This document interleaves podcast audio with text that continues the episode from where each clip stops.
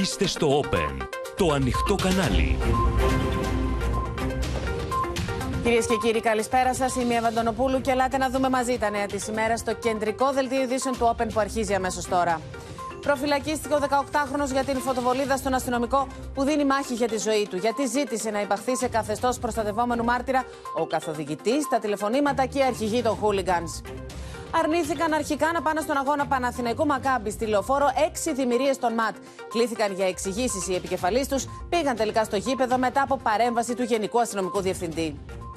Αν υποχωρεί η Αθήνα στο βέτο για την ενταξιακή πορεία της Αλβανίας όσο δεν ορκίζει τον Πελέρη Δήμαρχος Χιμάρας.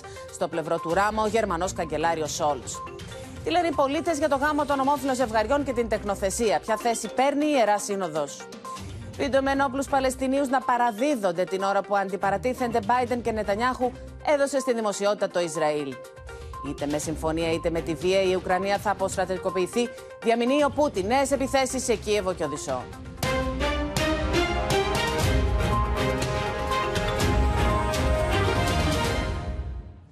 Προφυλακίστηκε κυρίες και κύριοι ο 18χρονο που κατηγορείται για την δολοφονική επίθεση κατά του αστυνομικού που νοσηλεύεται σε εξαιρετικά κρίσιμη κατάσταση. Ο 18χρονο που κατέθεσε έτοιμα να ενταχθεί σε πρόγραμμα προστασίας μαρτύρων, το οποίο και απερίφθη, υποστήριξε πως δεν είχε πρόθεση να τραυματίσει τον αστυνομικό, πως ήταν μακριά από το θύμα την ώρα της επίθεσης, ενώ δεν κατονόμασε τον καθοδηγητή, ωστόσο έδωσε κάποια από τα χαρακτηριστικά του. Απόψε διεξάγεται ο πρώτος αγώνας χωρίς φιλάθλους και μάλιστα ευρωπαϊκός αυτός ανάμεσα στον Ολυμπιακό και την Μπάτσκα Τόπολα. Ενώ σε μια πρωτοφανή εξέλιξη, έξι δημιουργίες των ΜΑΤ αρνήθηκαν αρχικά να πάνε στο γήπεδο του ΠΑΟ με την Μακάμπη στην Αλεξάνδρα, ενώ χρειάστηκε η παρέμβαση του Γενικού Αστυνομικού Διευθυντή για να πάνε τελικά στο γήπεδο. Ο 18χρονο βγαίνει συνοδεία ισχυρών αστυνομικών δυνάμεων από το δικαστικό μέγαρο του Πειραιά, ύστερα από την απόφαση για την προφυλάκησή του.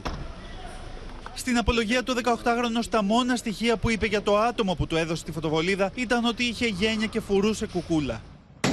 Του έδειξε πώς να την χρησιμοποιήσει και του είπε να την εκτοξεύσει προς το μέρος των αστυνομικών που βρίσκονταν έξω από το γήπεδο. Δεν τον κατονόμασε, ενώ δεν κατονόμασε και κανένα άλλο από τα άτομα που συμμετείχαν στα επεισόδια. Πήγα στο γήπεδο με δύο ακόμα φίλους μου και τον αδελφό μου. Κάποια στιγμή είδα κόσμο να βγαίνει προς τα έξω. Από περιέργεια βγήκα κι εγώ να δω τι γίνεται. Ένα άτομο που φορούσε κουκούλα full face με μακριά γένια μου έδωσε μια φωτοβολίδα και μου είπε να την πετάξω. Μου έδειξε πώ λειτουργεί γιατί εγώ δεν ήξερα. Δεν μίλησε προς το παρόν για κανένα πρόσωπο. Ε, παρόλα αυτά όμως οφείλω να σας πω ότι αυτό που ανέφερε στην ε, κυρία Ανακρίτρια είναι ότι πρόθεσή του είναι να βοηθήσει τις αρχές σε ό,τι μπορεί. Ο 18χρονος ανέφερε πως είδε τη δική του φωτοβολίδα να πηγαίνει προς το μέρος του αστυνομικού, αλλά δεν ξέρει τελικά αν αυτή ήταν που χτύπησε και τραυμάτισε τον άτυχο αστυνομικό στο μυρό. Όταν την άνοιξα, όπως μου είχε δείξει, η φωτοβολίδα μου πήρε το χέρι και έφυγε προς τα κάτω, στο έδαφος. Έκανε γκέλ μπροστά μου, πολύ κοντά σε μένα και είδα να πηγαίνει προς το μέρος του αστυνομικού. Εκείνη την ώρα είδα άλλη μία να κατευθύνεται προς το μέρος του. Ο 18χρονο κατηγορούμενος κατέθεσε αίτημα για να υπαχθεί σε καθεστώς προστασίας μαρτύρων. Τόσο η ανακρίτρια όσο και η εισαγγελέα το απέρριψαν για τυπικούς λόγους, με το σκεπτικό ότι έχει ήδη καταστεί κατηγορούμενος. Την ίδια στιγμή οι έρευνες για την ταυτοποίηση και άλλων ατόμων που συμμετείχαν στις δολοφονικές επιθέσεις κατά των αστυνομικών έξω από το γήπεδο Μέλινα Μερκούρη συνεχίζονται. Ο στόχος μας είναι να μπορέσουμε και να βρούμε και τους 100-150 που βγήκαν και κάνανε αυτή την επίθεση. Σύμφωνα με πληροφορίες, οι αστυνομικοί πλέον έχουν στα χέρια τους σειρά στοιχείων, όχι μόνο για τους χούλιγκαν που επιτέθηκαν στις αστυνομικές δυνάμεις, αλλά και για τον καθοδηγητή που έδωσε τη φωτοβολίδα στον 18χρονο και του έδειξε πώς να την χρησιμοποιήσει, καθώς και για τα αρχηγικά μέλη συμμοριών χούλιγκαν. Μέσα από την διαδικασία και μέσα από τη στρατηγική την οποία ακολούθησε η ελληνική αστυνομία, έχει καταφέρει και έχει μαζέψει πάρα πολλά στοιχεία. Να δούμε ποιοι συμμετείχαν στα επεισόδια; Ποιος ήταν ο ρόλος του καθενός ξεχωριστά; Να δούμε πόσοι ήταν οι υποκινητές ε, ή αρχηγοί εκεί στο πεδίο των επεισοδίων, που σίγουρα ήταν πάνω από ένας. Πολιτική κόντρα ξέσπασε μετά τις δηλώσεις του Νικήτα Κακλαμάν για την υγεία του 31 ετών αστυνομικού. Δεν μπορώ να πιστέψω ότι ένας έμπειρος κοινοβουλευτικός και ιατρός έκανε δημόσια έμεση προτροπής σε ευθανασία και προτιμώ την εκδοχή της ασυναρτησίας. Ακόμα και αν ο κύριος Κακλαμάνης διαθέτει την αναγκαία ενημέρωση και πάλι δεν δικαιούται να κάνει τέτοιες κρίσεις δεδομένης της κορύφωσης της αγωνίας συγγενών συναδέλφων αλλά και όλου του ελληνικού λαού. Έχω δει παρόμοια περιστατικά και ξέρω τι δράμα είναι για ένα νέο παιδί. Βεβαίως οι ευχές τον συνοδεύουν και εγώ θα έλεγα η Παναγία να κάνει το θαύμα της γιατί θα πρόκειται περί θαύματος. Ο άτυχος αστυνομικός συνεχίζει να δίνει τη δική του μάχη στο Γενικό Κρατικό της Νίκαιας, όπου νοσηλεύεται στη μονάδα εντατικής θεραπείας. Και είναι πλούσιο το ρεπορτάζ. Ταυτόχρονη σύνδεση με την Έλενα Γαλάρη στα δικαστήρια Πειραιά, με τη Μίνα Καραμίτρου, που έχει πληροφορίες, Μίνα, για το πόσο κοντά βρίσκονται οι αρχές και στον καθοδηγητή, αλλά και σε όλη την ομάδα των Χούλιγκανς που διοργάνωσαν την επίθεση ε, στο Μελίνα Μερκούρη. Το Γιάννη Ρίγο για αυτή την πρωτοφανή κίνηση των ε, ΜΑΤ. Έξι δημιουργίες αρχικά αρνήθηκαν να πάνε στον, ε, στην Αλεξάνδρα, στον αγώνα ε, Πάο Μακάμπι. Τη Σοφία Φασουλάκη, που έχεις και εσύ πληροφορίες για τα μέτρα που φέρνεις σε λίγες ημέρες στο Υπουργείο Αθλητισμού. Και τον Γιώργο Τσαντάκη, γιατί απόψε διεξάγονται διεξάγονται οι πρώτοι αγώνες μετά την εφαρμογή των μέτρων. Και Έλενα, θα ξεκινήσουμε από σένα. Θα μας πεις και τι υποστήριξε ο 18χρονο στην απολογία του, αλλά αρχικά να μας πεις γιατί δεν έγινε δεκτό το αίτημά του να υπαχθεί σε καθεστώς προστασίας μαρτύρων. Ναι, σύμφωνα με καλά διασταυρωμένες πηγές ΕΒΑ, ο 18χρονο κατηγορούμενος κατέθεσε αίτημα να υπαχθεί σε καθεστώς προστασίας μαρτύρων. Κάτι που σημαίνει ότι ε, γνώριζε πράγματα, καταστάσεις, πρόσωπα και φοβόταν και φοβάται να τα κατονομάσει. Υπάρχει βέβαια και μία δεύτερη δικογραφία. Μπορεί ε, να ξαναυποβάλει το αίτημα. Θυμίζουμε ότι υπάρχει δικογραφία ανοιχτή, εκρεμή δικογραφία που αφορά στα επεισόδια που έχουν γίνει.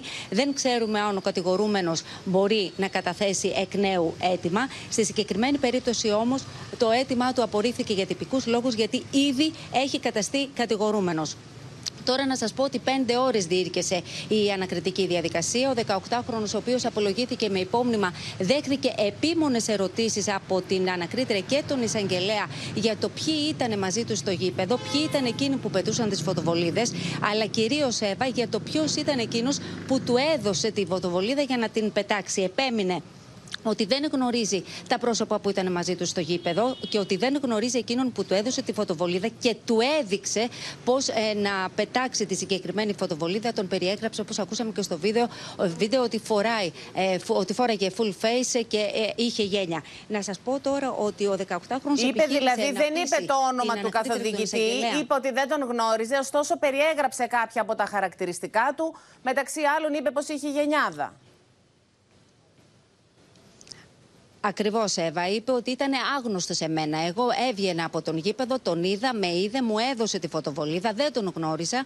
Φορούσε full face και διέκρινα ότι είχε γένια. Αυτό υποστήριξε ενώπιον της ανακριτής και του εισαγγελέα. Είπε ότι δεν είχε πρόθεση να, να, να τραυματίσει τον αστυνομικό, ότι είχε μία φωτοβολίδα η οποία ήταν πορτοκαλί χρώματος, όμως ε, έπεφταν παράλληλα πολλές φωτοβολίδες. Θυμίζουμε ότι έχουμε κατασκευθεί τέσσερις φωτοβολίδες. Έπεφταν λοιπόν παράλληλα πολλές φωτοβολίδες και δεν είναι σίγουρος ότι είναι η δική του φωτοβολίδα που ήταν εκείνη που τραυμάτισε τον αστυνομικό. Συγκεκριμένα λοιπόν φέρεται να είπε στην απολογία του εγώ δεν στόχευσα τον αστυνομικό.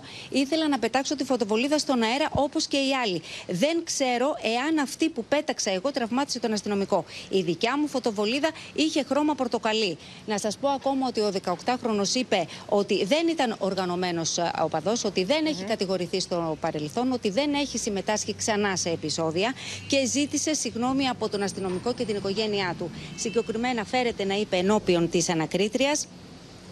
Εάν τραυματίστηκε από τη δική μου φωτοβολίδα, ζητώ συγγνώμη από τον ίδιο και την οικογένειά του. Δεν ήθελα να του κάνω κακό.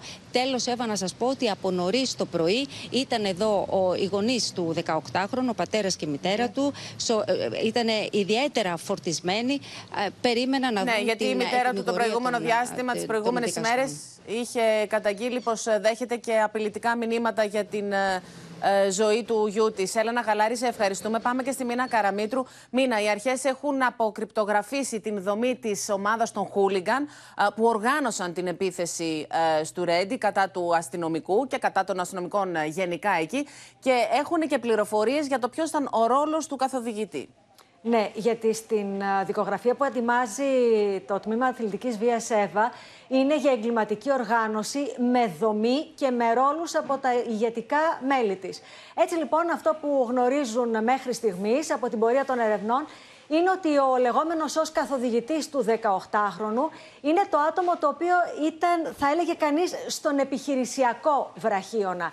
Ήταν κάτι σαν το μεάρχης της συμμορίας. Ήταν αυτός ο οποίος στρατολογούσε τα άτομα τα οποία θα έκαναν τα επεισόδια, οποιαδήποτε επεισόδια, γιατί κυρίως οργανώνει επεισόδια και μάλιστα τα άτομα αυτά τα έβρισκε στον περίγυρό του. Τι θέλω να πω, στο οικογενειακό του περιβάλλον, στο φιλικό του περιβάλλον, στο συγγενικό του περιβάλλον και κυρίως ήταν παιδιά νεαρής ηλικίας. Αυτός λοιπόν ήταν ο ρόλος του. Πάμε λοιπόν τώρα παραπάνω. Πιο πάνω λοιπόν φαίνεται να υπάρχουν δύο πρόσωπα. Στην ιεραρχία, έτσι. Ακριβώς. Πιο πάνω λοιπόν στην ιεραρχία δύο άλλα πρόσωπα που παίζουν και αυτά κεντρικό ρόλο. Έχουν όμως πιο διαβαθμισμένο ρόλο θα έλεγα. Είναι αυτά που κάνουν τις ε, συνεννοήσεις, είναι αυτά που δίνουν τις κεντρικές οδηγίες, είναι αυτά που αποφασίζουν πότε θα γίνουν τα επεισόδια, πού θα γίνουν τα επεισόδια και τι ένταση θα έχουν αυτά τα επεισόδια. Επίσης θέλω να σας πω, σας πω ότι από την πορεία των ερευνών υπάρχουν και μαρτυρίες από το περιβάλλον μάλιστα του 18χρονου που περιγράφουν κάποια από αυτά τα ηγετικά στελέχη. Τώρα, να σας πω ότι από σήμερα ε, άτομα τα οποία Είναι ήταν κοντά οι ανάμεσα- αρχές μήνας σε νέες ε, συλλήψεις; ναι, είναι πολύ κοντά. Το τελευταίο κομμάτι που θέλουν είναι τα αποτελέσματα από τα εγκληματολογικά εργαστήρια, που είναι πολύ βασικό κομμάτι.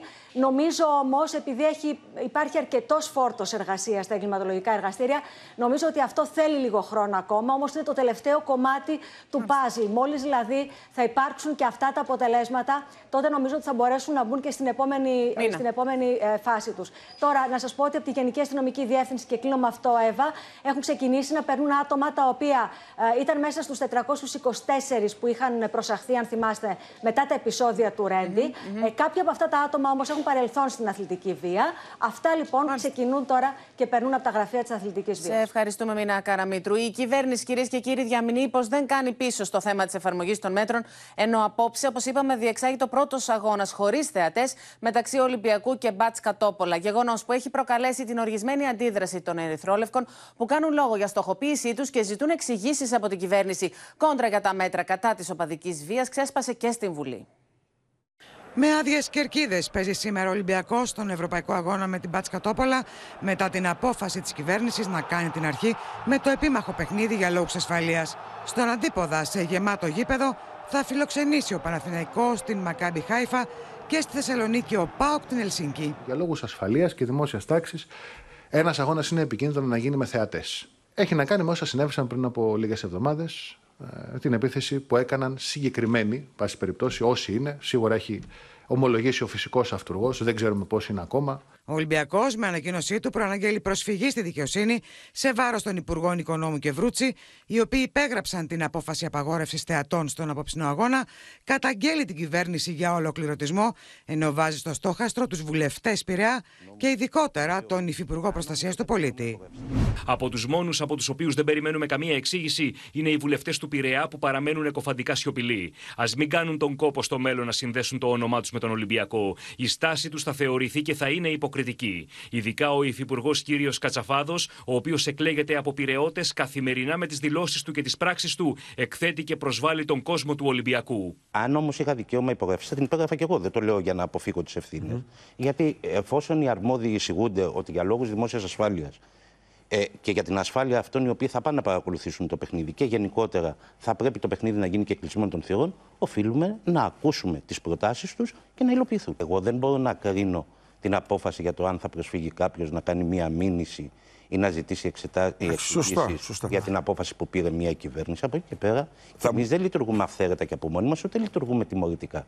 Η ΠΑΕ Ολυμπιακός κάνει ακόμα λόγο για στοχοποίηση των φιλάθλων της και ζητεί εξηγήσεις από την κυβέρνηση. Υπάρχει κάποια εξήγηση για τη φωτογραφική στοχοποίηση της ποδοσφαιρικής ομάδας του Ολυμπιακού από τη στιγμή μάλιστα που το ατυχές επεισόδιο συνέβη σε άλλο γήπεδο και σε άλλο άθλημα. Σας καλούμε να αλλάξετε άμεσα την άδικη και παράλογη απόφασή σας για το αυριανό κρίσιμο ευρωπαϊκό παιχνίδι της ομάδας μας. Σε αυτό το διάλογο δεν θα μπει η κυβέρνηση, ούτε η ελληνική αστυνομία. Τι εννοώ, να μαζευόμαστε όλοι παρέα, οι δημοσιογράφοι, η ομάδα, οι παράγοντες άλλοι, αθλητικοί και να κάνουμε μια κουβέντα για την επικινδυνότητα. Όχι. Τα μέτρα της κυβέρνησης προκάλεσαν αντιδράσεις και στη Βουλή, με το Γιάννη Βρούτσι να προαναγγέλει ριζικές αλλαγές με το νόμο που έρχεται. Καταργείται όλη η νομοθεσία, φέρνουμε μια νέα νομοθεσία. Η ταυτοπροσωπία είναι πλέον ένα θέμα που μας βοηθάει η τεχνολογία. Θα ξέρουμε ποιος μπαίνει στο γήπεδο, ποια μπαίνει στο γήπεδο, με ανάλυση, όνομα, επίθετο και θέση που κάθεται. αναφέρθηκε στο πρόβλημα σαν να μην ήταν κυβέρνηση για 4,5 χρόνια η Νέα Δημοκρατία. Έχουμε κουραστεί στη θητεία αυτής της κυβέρνησης να μετράμε το σκορ ανάμεσα στις περιπτώσεις που ο Πρωθυπουργός εκφράζει τη συγνώμη του από τη μία ή την οργή του από την άλλη και είναι πολύ μεγάλη αναστάτωση που επικρατεί στους κόλπους των αστυνομικών, διότι ο συνάδελφός τους δίνει πραγματική μάχη και πολύ δύσκολη μάχη για να κρατηθεί στη ζωή. Πάμε στο Γιάννη Ρίγο, που βρίσκεται στο Γενικό Κρατικό ε, Νίκαια, εκεί που νοσηλεύεται ο αστυνομικός. Και είναι ενδεικτικό της ανησυχίας που υπάρχει το γεγονός ότι νωρίτερα έξι δημιουργίες των ΜΑΤ αρνήθηκαν αρχικά να πάνε στο γήπεδο στην Αλεξάνδρα, στο γήπεδο μεταξύ, στον αγώνα μεταξύ Πάου και Μακάμπη. Και χρειάστηκε η παρέμβαση του Γενικού Αστυνομικού Διευθυντή για να πάνε τελικά στον αγώνα. Έτσι ακριβώς. Τον απόϊχο λοιπόν των σοβαρών επεισοδίων ε, του Ρέντι με τον βαρύ τραυματισμό του συναδέλφου τους. Έξι δημιουργίες ε, των ε, ΜΑΤ αρνήθηκαν να πάνε στο γήπεδο, στο ΜΑΤ του Παναθηναϊκού με τον Μακάμπα Χάιφα, αναφέροντας ότι θα πάνε μόνο σε περίπτωση όπου γίνουν επεισόδια. Ακινητοποίησαν λοιπόν τις κλούβες στην Κυφυσίας και Αλεξάνδρας και αρνείτο να κατευθυνθούν προς το γήπεδο. Και τελικά, αρκετή ώρα μετά, με παρέμβαση του Γενικού Αστυνομικού Διευθυντή, μέσω ασυρμάτου έδωσε εντολή να να κατευθυνθούν ε, προς το γήπεδο. Υπάκουσαν και πήγαν και αυτήν την ώρα βρίσκονται ήδη έξω από το γήπεδο. Τώρα νωρίτερα να πούμε, Εύα, ότι οι προϊστάμενοι της ε, Διεύθυνσης Αποκατάστασης ε, Μέτρων Τάξης κλήθηκαν από το αρχηγείο της Ελληνικής Αστυνομίας να εξηγήσουν για ποιο λόγο δεν πήγαν στο σημείο, δεν πήγαν οι έξι διμοιρίες των ΜΑΤ στο έξω από το γήπεδο. Ενώ να θυμίσουμε ότι και ο Υπουργός Προστασίας του Πολίτη, ο κ. Οικονόμου, το πρωί είχε συνάντηση με διμοιρίτες στο γραφείο του για διάφορα διάφορα θέματα και μάλιστα κάποιοι από τους ε, δημιουργήτε είπαν στον ε, Υπουργό ότι θα ήθελαν, καλό θα ήταν να μην πηγαίνουν οι δημιουργίες των ΜΑΤ έξω από τα γήπεδα. Με τον Υπουργό φυσικά να τους απαντά ότι αυτό δεν είναι δυνατό. Πάντως ήταν μια ε, κίνηση συμβολική, μια κίνηση διαμαρτυρίας και για τον ε, συνάδελφό τους, τον αστυνομικό. Είδαμε και τις προηγούμενες μέρες ε, που ερχόντουσαν εκεί στο νοσοκομείο για να δώσουν αίμα και να στηρίξουν τον άνθρωπο και την οικογένειά του. Και για αυτόν τον αγώνα, σε αυτόν τον αγώνα που αρχικά αρνήθηκαν να πάνε οι έξι δημιουργίες, είναι ένας αγώνας που από την UEFA έχει χαρακτηριστεί ως ένας αγώνας, όπως θα μας πει ο Γιώργος Τσαντάκης, πολύ υψηλού ε, κινδύνου. Έχουμε και ανακοίνωση από τον Παναθηναϊκό. Ακριβώς, Εύα, υψηλής επικινδυνότητα. Έτσι έχει χαρακτηριστεί το παιχνίδι του Παναθηναϊκού με την ε, Μακάμπι Χάιφα, που ξεκινάει στις 8 παρατέταρτο στο γήπεδο της Λεωφόρου Αλεξάνδρας. Υψηλής διαβάθμισης, με αξιωματούχο της UEFA να προσέχει τα πάντα. Εξάλλου, η UEFA, η Ευρωπαϊκή Συνομοσπονδία, έχει φροντίσει σε όλα τα παιχνίδια της ε, Μακάμπι Χάιφα στην ε, Ευρώπη να βρίσκεται εκεί και να κοιτάει προσεκτικά όλες τις συνθήκες κάτω από τις οποίες διεξάγονται αυτά τα παιχνίδια μετά την έναρξη του πολέμου. Το ίδιο είχε συμβεί και εδώ. Είχε ενημερώσει τις ελληνικές ποδοσφαιρικές αρχές ότι χρειάζεται πέρα από την ε, συνηθισμένη αστυνομική δύναμη αυξημένη. Οπότε αντιλαμβανόμαστε και το άγχος του επικεφαλής της ελληνικής αστυνομίας να πείσει τις δημιουργίες να μεταβούν ξανά στο γήπεδο της ε, Λεωφόρου Αλεξάνδρας. Από την πλευρά του και ο Παναθηναϊκός... Όλα αυτά, Γιώργο, είναι ενδεικτικά του κλίματος που έχει δημιουργηθεί. Ακριβώς. Ε, αντιλαμβανόμενος και ο Παναθηναϊκός τη σοβαρότητα της ε, κατάστασης και λόγω του αγώνα με την ε, Μακάμπη, την Ισραηλινή ομάδα, αλλά και μετά τα μέτρα της ε, κυβέρνησης φρόντισε να ενημερώσει τους ε, οπαδούς, πέρα από τα προφανή, ότι απαγορεύονται δηλαδή βεγγαλικά, κροτίδες και όλα τα συναφή, ε, μίλησε και στάθηκε συγκεκριμένα και στα πανό με πολιτικά μηνύματα, γιατί η αλήθεια είναι ότι ο Παναθηναϊκός, η ΠΑΕ Παναθηναϊκός, φοβάται ότι οι οπαδοί επιθυμούν να εκδηλώσουν πολιτικό μήνυμα ενδεχομένως υπέρ της ε, Παλαιστίνης απόψε στον αγώνα και γνωρίζουν ότι αυτό θα είναι ιδιαίτερα επιβαρυντικό για την ε, ομάδα τους. Ε, η UEFA, το στόχαστρο της UEFA βρίσκεται στενά πάνω από το γήπεδο της ε, Λεωφόρου Αλεξάνδρας και μάλιστα ο Παναθηναϊκός για να διαφυλάξει τα συμφέροντά του έφτασε στο σημείο να πει ότι όποιος ζημιώσει την ομάδα θα κινηθεί ο ίδιος νομικά εναντίον αυτού του οπαδού ή οπαδών. Λοιπόν, σε ευχαριστούμε Γιώργο Τσαντάκη και πάμε και στη Σοφία Φασουλάκη. Σοφία, έχεις πληροφορίες για το σχέδιο νόμου με τις αλλαγές στα γήπεδα προκειμένου να υπάρχει ασφάλεια όταν διεξάγονται οι αγώνες που έχει στα σκαριά του Υπουργείου Αθλητισμού; Ναι, ο κύβος έχει ρηφθεί, έστω και με καθυστέρηση. Εύα, βλέπουμε ότι υπάρχει η βούληση της πολιτείας για την τοποθέτηση και την λειτουργία των καμερών σε όλα τα γήπεδα. Έτσι λοιπόν, θα, ο νόμος, ο σχετικός νόμος, ο οποίος θα έρθει μέχρι τις 20 Δεκέμβρη ε, ή στις αρχές του πολύ του νέου χρόνου, προβλέπει την τοποθέτηση καμερών υψηλής ευκρίνειας σε όλα τα γήπεδα. Αυτές οι κάμερες θα βλέπουν όλο το γήπεδο, δηλαδή και τις κερκίδες δεν θα βλέπουν απλά το τερέν. Θα τσεκάρονται δύο ημέρες πριν από τον ποδοσφαιρικό αγώνα. Θα τσεκάρονται όμως και λίγες ώρες, μία ώρα πριν γίνει το παιχνίδι και μάλιστα θα φεύγει ένα μήνυμα στη Διεύθυνση Αθλητικής Βίας έχει καλό, έχει καλός, θα αναφέρει το μήνυμα και έτσι θα μπορεί ο διαιτητής να σφυρίξει την έναρξη του παιχνιδιού. Τώρα, όσον αφορά τον έλεγχο των εισιτηρίων, είναι γεγονός ότι η τεχνολογία είναι πια αρρωγός και στο Υπουργείο Αθλητισμού. Τα έχει τα εργαλεία το ψηφιακής διακυβέρνησης. Το ηλεκτρονικό εισιτήριο θα ταυτοποιείται μέσω από το κινητό του κατόχου. Είναι απαραίτητη, όπως πληροφορούμαστε, η ταυτότητα. Θα είναι μέσα στο κινητό τηλέφωνο ως επιβεβαιωτικό έγγραφο, ενώ θα γίνεται και δεύτερος έλεγχος πριν περάσουν οι οπαδοί την πόρτα του γηπέδου. Σε ευχαριστούμε, Σοφία Φασουλάκη. Γυρίζουμε σελίδα στο δελτίο μας. Ο Πρωθυπουργός από το περιθώριο της Συνόδου Κορυφής της Βρυξέλλες διεμήνυσε στους Ευρωπαίους ομολόγους του πως η Αθήνα θα μπλοκάρει την ενταξιακή πορεία της Αλβανίας όσο δεν επιτρέπεται στον εκλεγμένο δήμαρχο Χιμάρας Φρέντι Μπελέρη να ορκιστεί. Ο Πρωθυπουργός της Αλβανίας, Έντι Ράμα, επέστρεψε στα Τύρανα και μετά την στήριξη του Γερμανού Καγκελάριου έστειλε απειλητικό μήνυμα στην Αθήνα και τον Έλληνα Πρωθυπουργό να λυθεί το θέμα διμερό και να μην τεναχθούν οι σχέσεις των δύο χωρών στον αέρα, βάζοντας ζητήματα, όπως είπε, ιστορικών διαφορών στο τραπέζι. Σύνοδος κορυφής η οποία θα ξεκινήσει σε λίγο, καλύτερα να πάρει κρίσιμες αποφάσεις για το μέλλον της ευρωπαϊκής μας οικογένειας.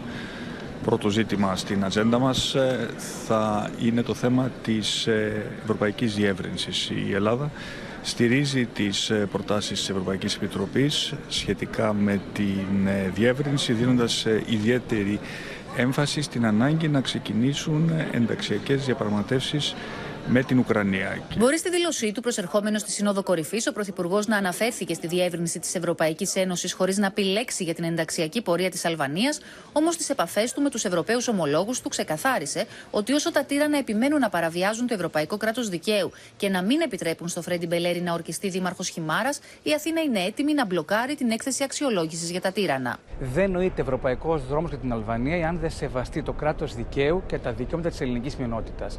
Πρόκειται για την ελάχιστη προπόθεση για οποιαδήποτε χώρα επιθυμεί να προποτήσει στον ευρωπαϊκό δρόμο. Η Αθήνα δεν θα συνενέσει στην ευρωπαϊκή προοπτική της Αλβανίας εάν δεν υπάρξει μια χειροπιαστή κίνηση στην υπόθεση Μπελέρη. Το σίγουρο πάντως είναι ότι η Αθήνα θα δώσει σκληρή μάχη για να αναγκάσει τα τύρανα σε υποχώρηση, καθώς πολλές ευρωπαϊκές χώρες με επικεφαλής στη Γερμανία χαρακτηρίζουν την υπόθεση Μπελέρη διμερές ζήτημα και απαιτούν να προχωρήσουν οι διαδικασίες ένταξης. Με το γερμανό καγκελάριο Σόλτς να διαμηνύει χθες από το Γερμανικό Κοινοβούλιο ότι το Βερολίνο δεν μπορεί να επιτρέψει να σταματήσει η διαδικασία ένταξης για την Αλβανία. I'm absolutely sure that this is a necessary debate here in Europe. We must uh, make progress in this accession processes we have. Uh, it is a decision of the European Union that we are ready for enlargement, discussing with the Western Balkan states. Ενθαρρυμένος από τη στήριξη του Βερολίνου, ο Ράμα εμφανίστηκε για ακόμη μία φορά διάλακτος. Η διαφορά μας με την Ελλάδα έχω υπογραμμίσει πως είναι ένα θέμα μεταξύ μας που πρέπει να αντιμετωπίσουμε μεταξύ μας και ότι σε όλες τις περιπτώσεις είναι ένα θέμα που εμείς ως Αλβανία δεν βλέπουμε να σχετίζεται ούτε με τη διαδικασία των διαπραγματεύσεων, ούτε με τη διατάραξη των σχέσεών μας με την Ελλάδα, που είναι στρατηγικός εταίρος και ένας γείτονας με τον οποίο θέλουμε να εμβαθύνουμε τη μεταξύ μας συνεργασία και φιλία.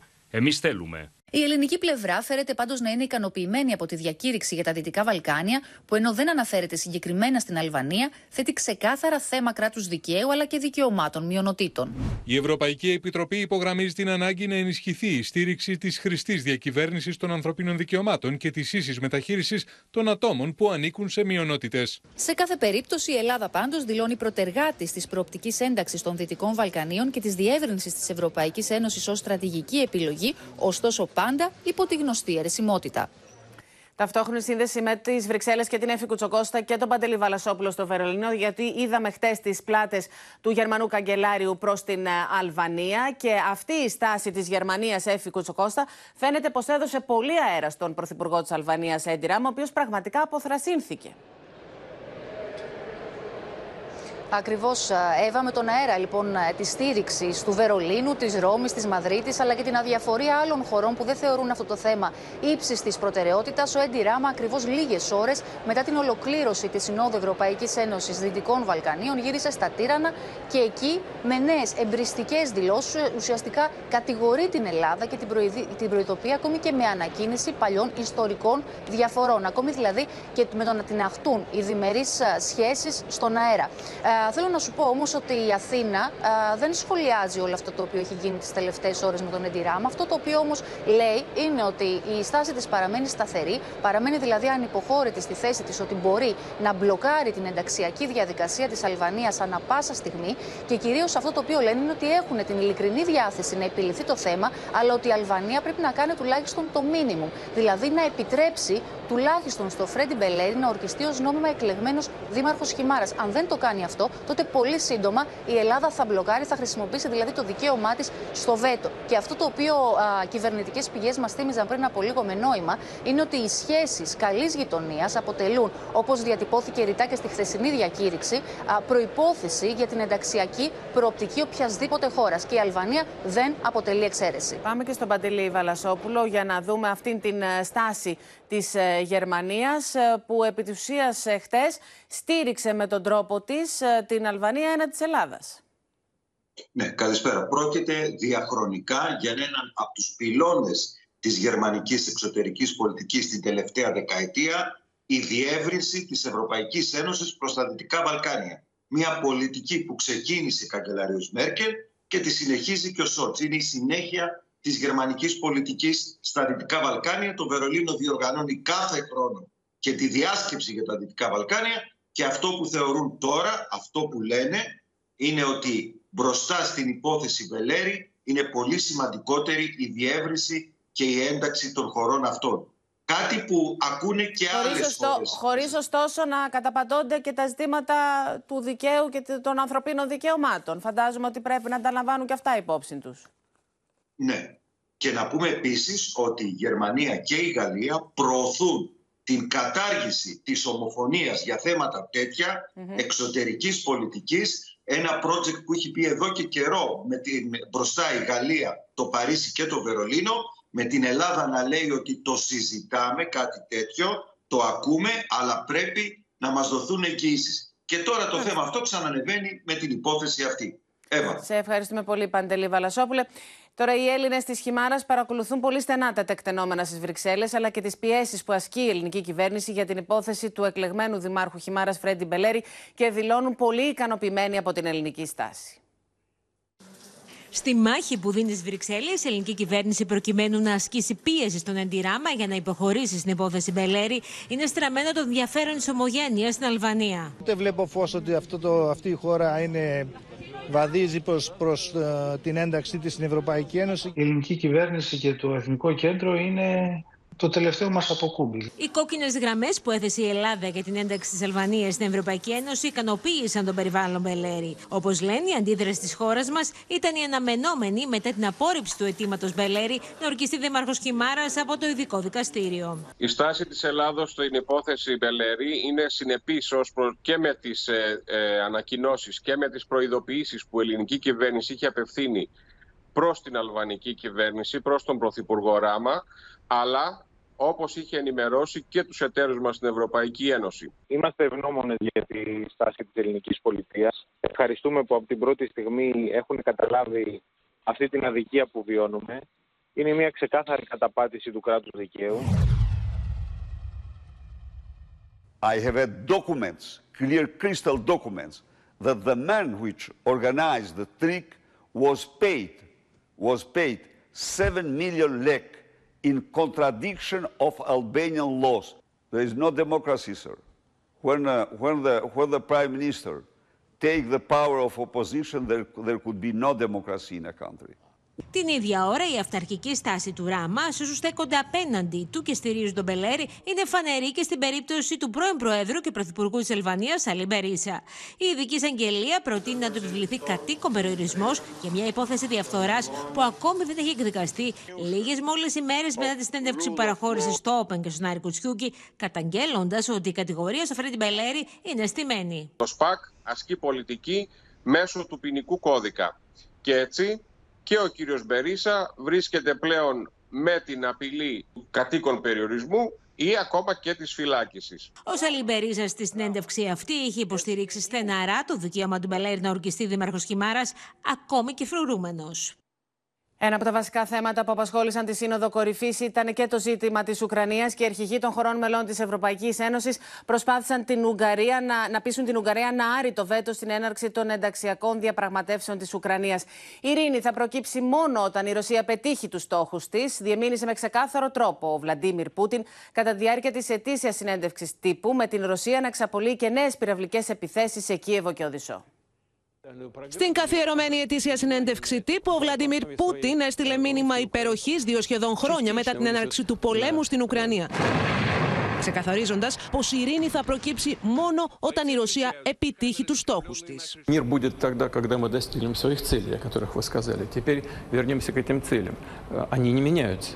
Вот э, э, я напомню, о чем мы тогда говорили. О денацификации Украины, о, э, о демилитаризации, о ее нейтральном статусе.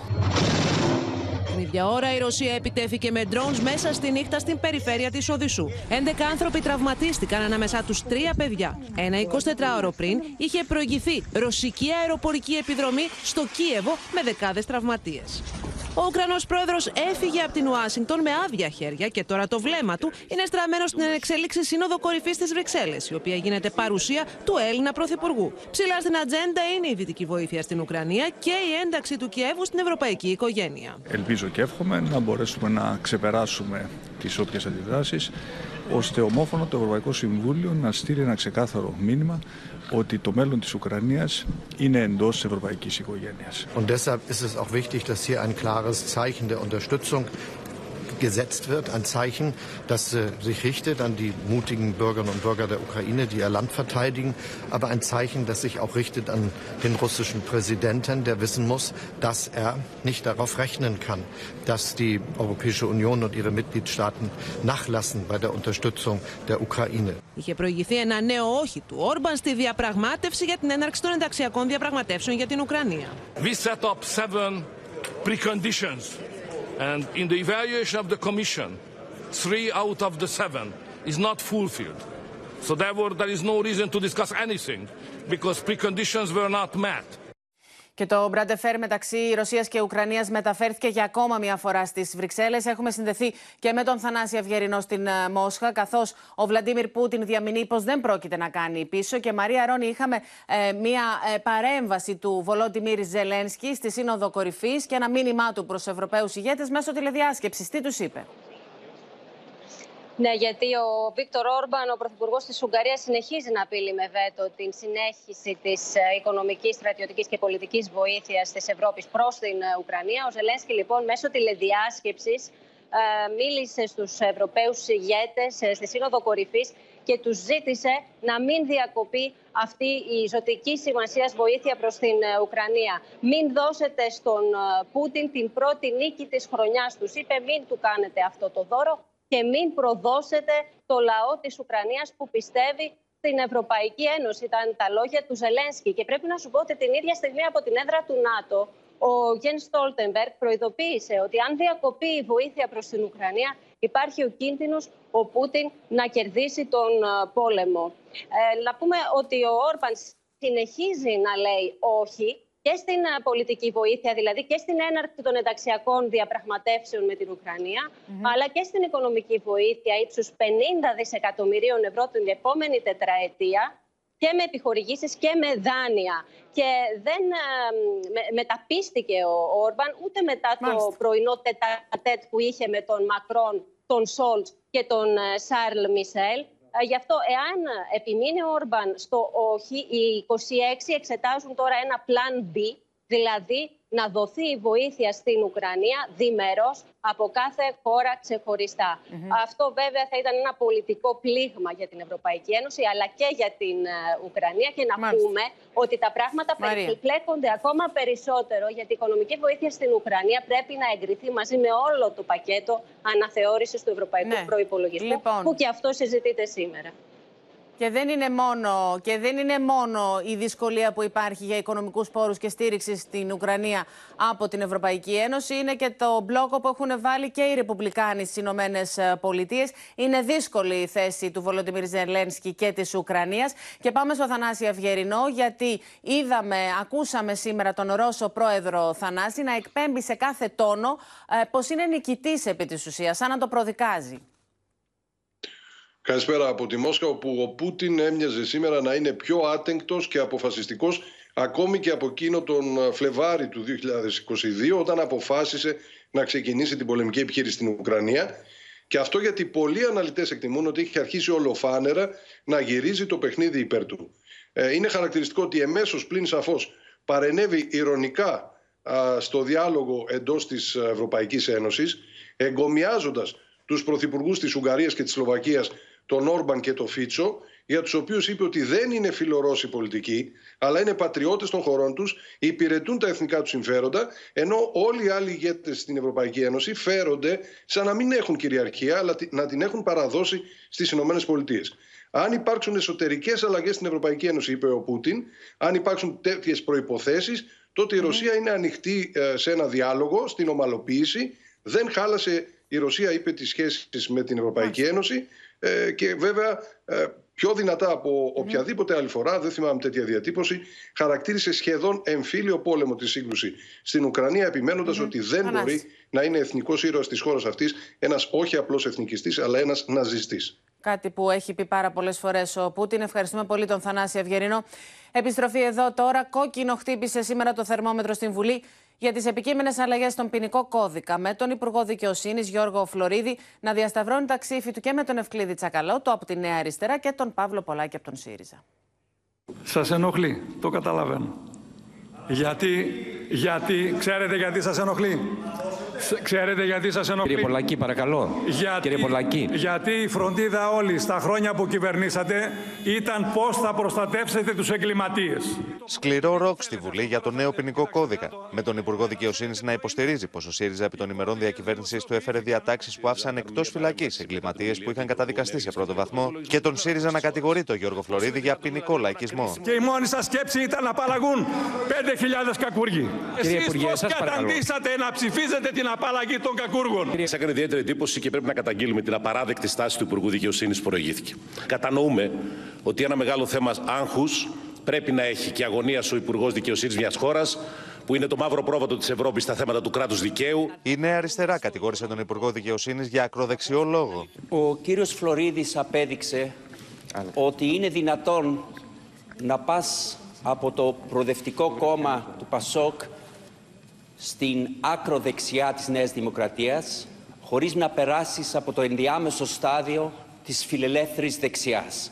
Όταν δεν μπορείτε να προσδώσετε περιεχόμενο στην πολιτική σας, τότε καταφεύγετε σε αυτούς τους χαρακτηρισμούς. Είναι η βολική αντίληψη της αριστεράς για όλα τα χρόνια, γι' αυτό και κατάντησε εκεί που κατάντησε πινκ-πονγκ κατηγοριών για τον ποινικό κώδικα και μεταξύ του Θάνου Πλεύρη και του Παύλου Πολάκη. Πηγαίνουν στα δικαστήρια και πίνουν νερό στο όνομά σας άνθρωποι που έχουν εγκληματίσει γιατί έχουν τις ευεργετικές διατάξεις του ποινικού κώδικα Τσίπρα Καλογύρου. Ήρθατε εδώ και είπατε ενώπιον της αντιπροσωπείας εσχρά ψέματα για να δικαιολογήσετε τον ακροδεξιό λόγο ενός υπουργού του πάλε ποτέ Πασόκ, ο οποίος αυτή τη στιγμή έχει γίνει θεραπενίδα του νεοφιλελευθερισμού του Μητσοτάκη. Μένουμε στη Βουλή για άλλο θέμα, διότι είμαστε στην αντίστροφη μέτρηση. Βλέπουμε και τον Στέφανο Σίσκο για την έναρξη των καταθέσεων των μαρτύρων για την Εξεταστική Επιτροπή για την τραγωδία των Τεμπών. Στέφανε, ποιοι θα κληθούν να καταθέσουν; Ξεκινάμε τη Δευτέρα από τον κύριο Μαντέλη και τον κύριο Βερελή, πρώην Υπουργή Μεταφορών, και θα συνεχίσουμε Τρίτη, Τετάρτη με διοικητικά στελέχη του ΟΣΕ την περίοδο όλη αυτή 1997-2009. Ε, Μετά κλείνει η Βουλή ε, για τις γιορτές και νέα συνεδρία θα έχουμε από τη νέα χρονιά. Σήμερα να σου πω ότι είχαμε αντιπαράθεση για τη σειρά με την οποία θα εξεταστεί η υπόθεση και θα κληθούν οι μάρτυρες. Η Νέα Δημοκρατία πρότεινε να ξεκινήσει η εξέταση από το 1997 για να έχει στη διάθεσή της η Επιτροπή όλα τα έγγραφα που έχει ζητήσει από τις αρχές μέχρι να έρθουν να εξεταστούν και οι μάρτυρες για την περίοδο των τεμπών. Η πρόταση αυτή πέρασε με τη σύμφωνη γνώμη του Πασόκ και του ΣΥΡΙΖΑ, ενώ είχαμε ε, ενστάσεις από το ΚΚΕ που ζήταγε να ξεκινήσει η εξέταση μαρτύρων και εξέταση της υπόθεσης από το τώρα, από το δυστύχημα των τεμπών. Να σου πω τώρα ότι όλα τα κόμματα ε, ζήτησαν να κληθούν ως μάρτυρες πολιτικά πρόσωπα, συγγενείς θυμάτων, τραυματίες, συνδικαλιστές και διοικητικά στελέχη όλων των αρμόδιων οργανισμών πριν και μετά ε, το δυστύχημα των ε, τεμπών. Πλεύση Ελευθερία και Σπαρτιάτε ζήτησαν μάλιστα ε, να κληθεί ως μάρτυρας και ο Πρωθυπουργός. Μάλιστα, η Πλεύση ζήτησε να έρθει και όλο το Υπουργικό Συμβούλιο την περίοδο 2019-2023. Προτάσεις που μπορεί και εκτός συγκλονιστικού προόπτου ε, θα καταψηφίσει η πλειοψηφία και δεν θα περάσουν. Οπότε από τη νέα χρονιά πάμε στους μάρτυρες για τα τέμπη. Σε ευχαριστούμε πολύ, Στέφανε Σίσκο. Τώρα σε άλλο θέμα, 4 στους 10 λένε ναι στο γάμο των ομόφυλων ζευγαριών, αλλά περίπου το 69% απορρίπτει την τεχνοθεσία, όπως αποτυπώνεται στην έρευνα των τάσεων της MRB. Επίσης, στην ίδια έρευνα, το αίτημα για την ίδρυση ιδιωτικών πανεπιστημίων στη χώρα μας φαίνεται πως οριμάζει, καθώς περίπου το 53% συμφωνεί έναντι ποσοστού 44% που διαφωνεί. Ο γάμος και η τεκνοθεσία ομόφυλων ζευγαριών απασχολεί όλο και περισσότερο τη δημόσια συζήτηση μετά και την προαναγγελία της κυβέρνησης για κατάθεση του σχετικού νομοσχεδίου μες στην τετραετία παρά τις γαλάζιες αντιδράσεις. Στην εξαμηνία έρευνα των τάσεων της MRB, η πλειονότητα των ερωτηθέντων τάσεται κατά του γάμου ομόφυλων ζευγαριών σε ποσοστό 52,9%, ενώ υπέρ εμφανίζεται να είναι το 40,3%. Κυρίως διαφωνούν οι άντρες και οι ηλικίες από 45 χρονών και πάνω. Σε όλα σχεδόν τα κόμματα, αν εξαιρέσει κανεί το ΣΥΡΙΖΑ και το ΚΚΕ, όπου υπάρχει άρνηση. Στο ερώτημα αν πρέπει τα ομόφυλα ζευγάρια να μπορούν να υιοθετούν παιδιά ή να αποκτούν παιδιά μέσω παρένθετη μητέρας, το 68,7% εκφράζει τη διαφωνία του, ενώ το 24,2% συμφωνεί. Η κοινωνία αρχίζει σιγά σιγά και αποδέχεται αυτό που συμβαίνει σε παγκόσμια κλίμακα. Το θέμα του γάμου και της τεκνοθεσίας ομόφυλων ζευγαριών συζητήθηκε στη συνεδρίαση της Διαρκούς Ιεράς Συνόδου της Εκκλησίας της Ελλάδος. Παρακολουθεί η Ιερά Σύνοδος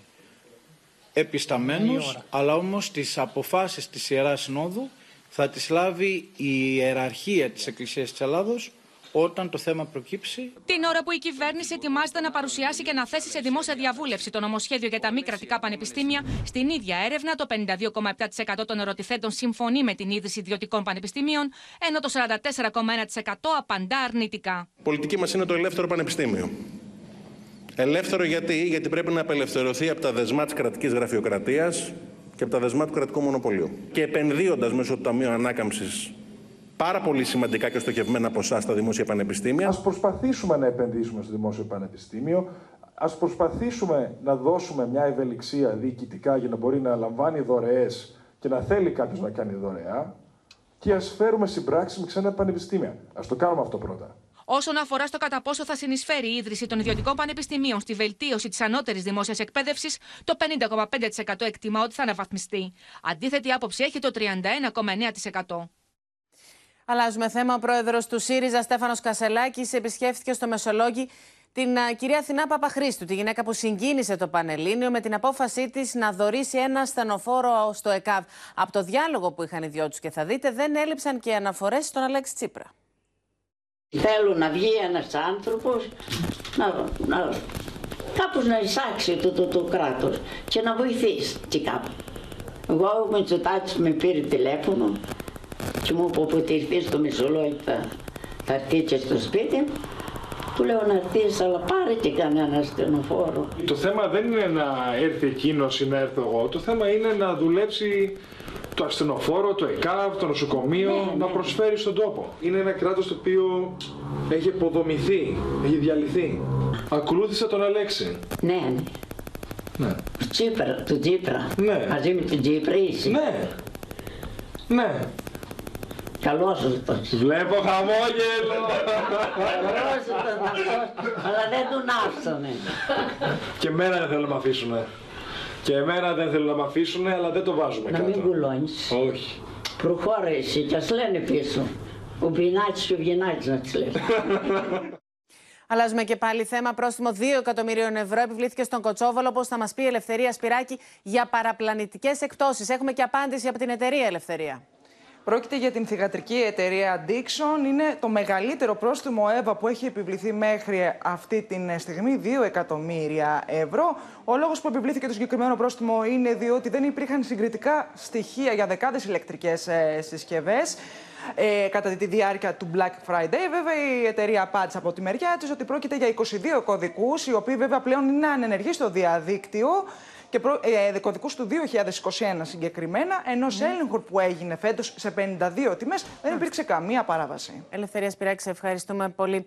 Εκτός συνόρων τώρα και στον πόλεμο στη Γάζα, λίγες ώρες μετά την πολύ έντονη διαφωνία Μπάιντεν Νετανιάχου για τον πόλεμο, σήμερα βρέθηκε στο Ισραήλ ο σύμβουλος Εθνικής Ασφαλείας των Ηνωμένων Πολιτειών, Τζέικ Σάλιβαν. Η συνάντησή του με τον Νετανιάχου γίνεται υπό την ισχυρή πίεση της διεθνούς κοινής γνώμης αλλά και της έρευνας των Ηνωμένων Πολιτειών, των μυστικών υπηρεσιών τους, που αποκάλυψαν πως οι περισσότεροι περισσότερες από βόμβες που χρησιμοποιούν οι δεν είναι ακριβίας. Μέσα από το νοσοκομείο Καμάλα Ντουάν, το οποίο είχε γίνει τις τελευταίες ώρες θέατρος φοδρών συγκρούσεων, βγαίνουν Παλαιστίνοι με τα χέρια ψηλά. In Sajaiya, Khan Yunis, Rimal and Jabalia, our troops found large weapons depots and tunnels in multiple schools. There was even a sniper RPG training facility inside a mosque in Jabalia. Παρά τις διεθνείς εκκλήσεις για τερματισμό των βομβαρδισμών και τις απώλειες 115 στρατιωτών, οι Ισραηλοί πολίτες υποστηρίζουν την κυβέρνηση που θέλει συνέχιση των στρατιωτικών επιχειρήσεων σύμφωνα με πρόσφατη δημοσκόπηση. Να αποτυπώσουμε και την αυξανόμενη ανησυχία μας ε, για τις ε, σημαντικότατες απώλειες αμάχων στην λωρίδα της Γάζας. Mark, a state to Palestine. How Mark, can there be peace in Israel? Israel knows today, and the world should know now, the reason the Oslo Accords failed is because the Palestinians never wanted to have a state next to Israel. They want to have a state from the river to the sea. Παράλληλα, ο ηγέτης της Χαμάς στο Κατάρ διεμήνυσε ότι δεν υπάρχει μέλλον στη Γάζα χωρίς τη Χαμάς. إن أي رهان على ترتيبات في غزة أو في القضية الفلسطينية عامة دون حماس وفصائل المقاومة هي وهم وسراب Εν μέσω πολλών αναφορών και δηλώσεων περί διαφωνία του Αμερικανού Προέδρου με τον Ισραηλινό Πρωθυπουργό, ο σύμβουλο Εθνική Ασφαλεία των ΗΠΑ, Τζέικ Σάλιβαν, φτάνει σήμερα στο Τελαβίβ για συνομιλίε με τον κύριο Νετανιάχου για την πορεία των πολεμικών επιχειρήσεων, όπω και για την επόμενη μέρα στη Γάζα.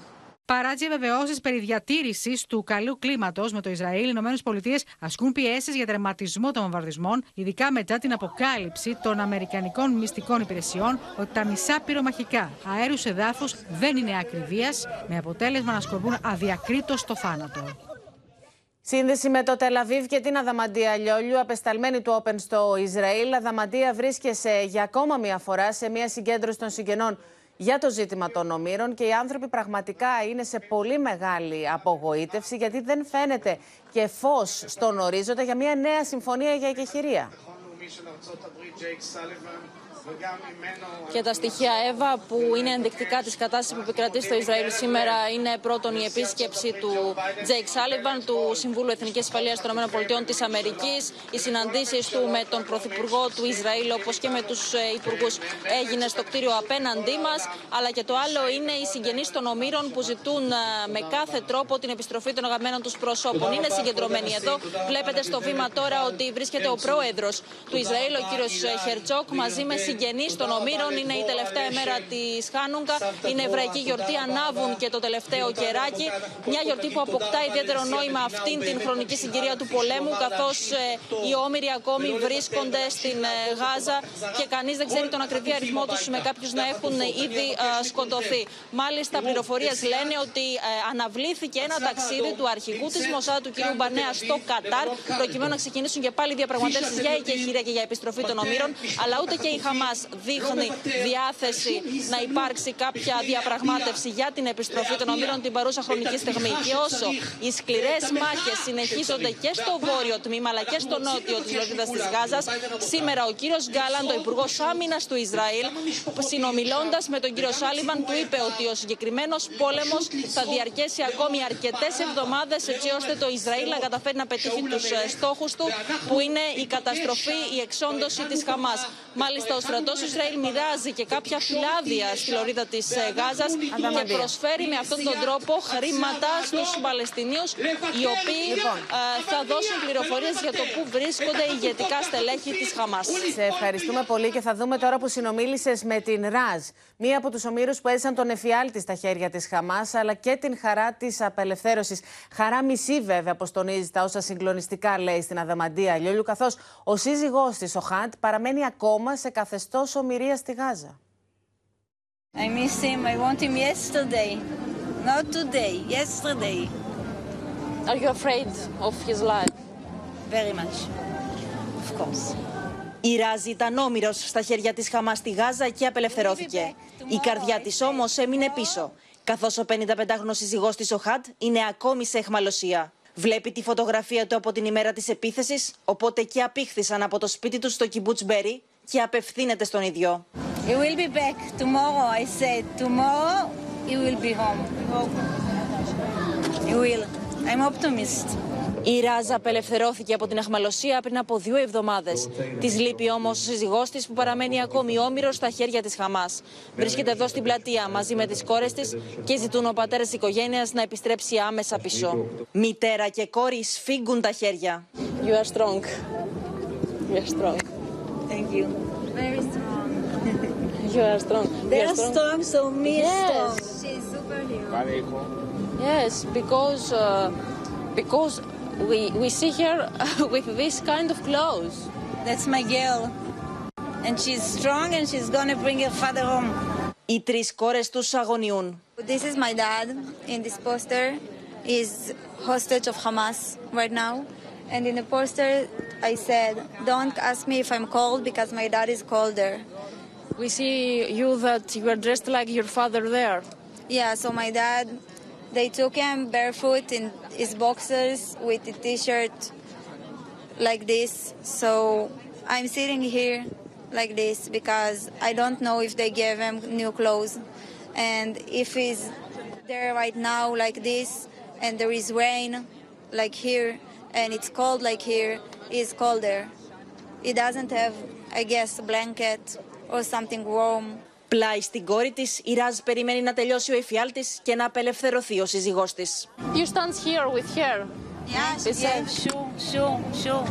All the way until he will be home. Είναι συγκλονιστικά τα όσα είπαν στην Αδαμαντία Λιόλιου. Η γυναίκα απελευθερώθηκε από τους τρομοκράτες της Χαμάς, αλλά ο άντρας της παραμένει όμοιρος. Τώρα πάμε σε- για άλλο θέμα στις Βρυξέλλες και πάλι και τη Μαρία Ρόνι. Έχουμε μία είδηση της τελευταίας στιγμής. Έχουμε εξέλιξη σχετικά με τη στάση της Ουγγαρίας σε σχέση με την Ουκρανία.